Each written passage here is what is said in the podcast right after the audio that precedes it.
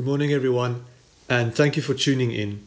I want to encourage you today by reading a scripture to you from Romans chapter 8, verse 31 and 32.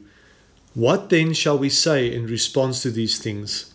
If God is for us, who can be against us? He who did not spare his own son, but gave him up for us all, how will he not also, along with him, graciously give us all things? Man, I love that scripture so much.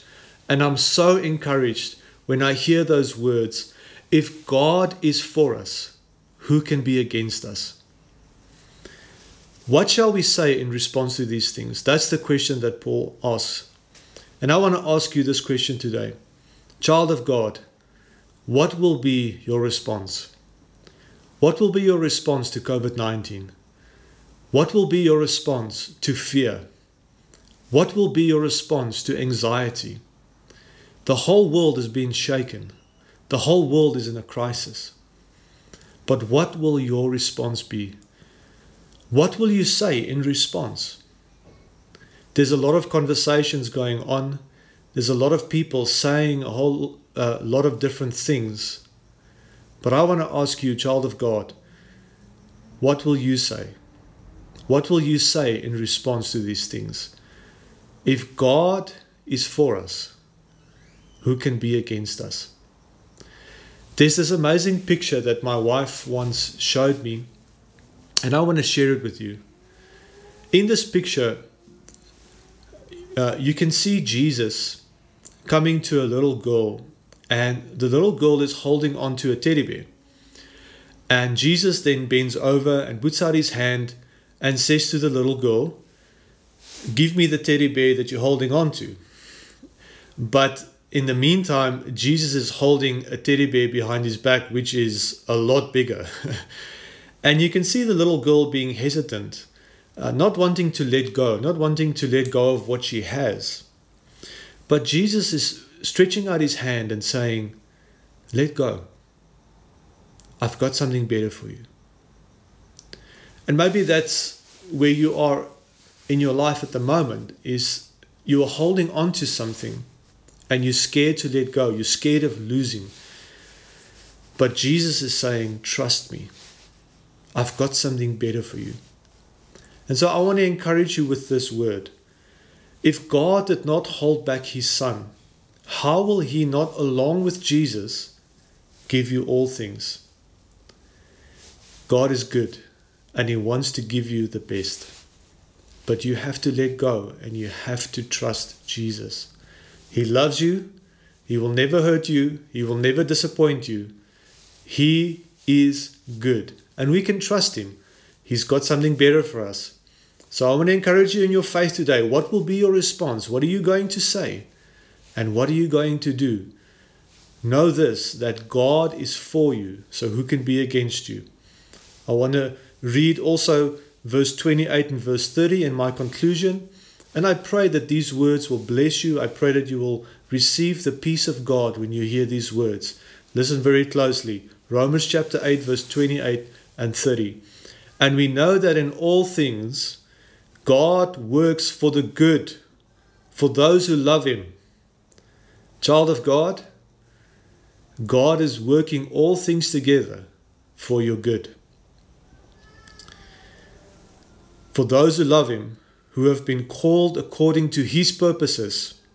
And listen to these words, this is important. For those God foreknew, he also predestined to be conformed to the image of his Son, that he might be the firstborn born among many brothers and sisters. And those he predestined, he also called, and those he called, he also justified, those he justified, he also glorified. God is busy with the process. The Holy Spirit is working something in you. We will see the kingdom of God in and through your life in these days like never before. But don't despise the process, don't lose your faith, but rather let your faith be built up by the Word of God and the working of the Holy Spirit in you. God is working all things together for the good and we will see the response of the church worldwide. There's a harvest coming, there's a revival coming, And I need you to hold on and I need you to believe that Jesus is good. We're going to see the kingdom of God come on the earth like never before. Even in our generation, in our day, we will see this. Let's pray together. Let's trust God. He is good, and we're going to see Him break through for us. Because if God is for us, who can be against us? Let's pray.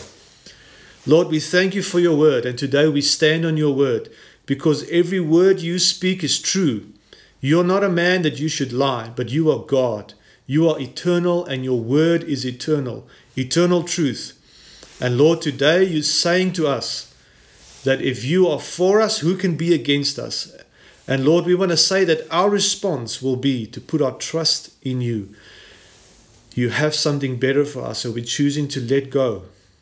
We want to let go of that little teddy bear because there's a big teddy bear behind your back, Jesus, that you're going to give to us.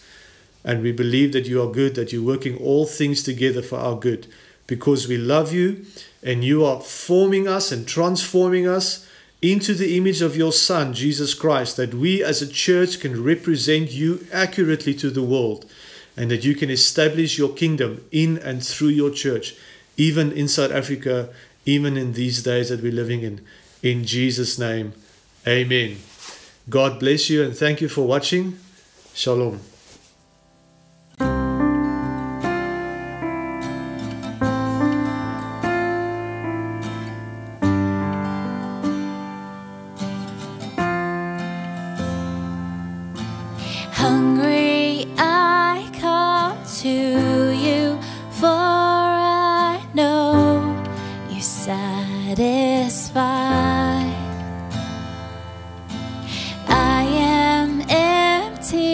But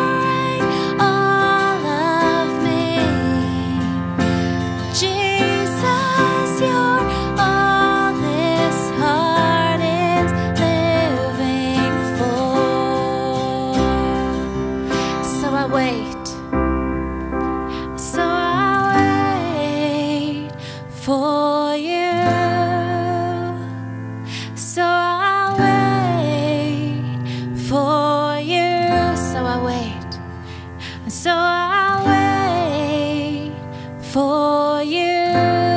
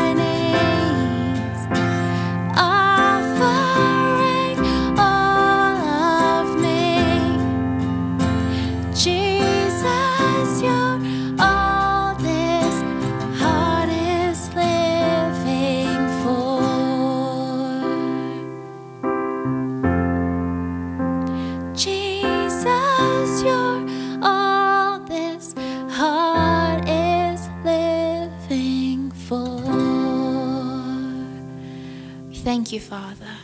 Thank you that we can come near to you. We thank you, Father, that you haven't left us, that you never leave us nor forsake us. We thank you that you help us through this tough time. We draw near to you every day. We make you our priority and we seek your face. Thank you, Lord, in Jesus' name. Amen.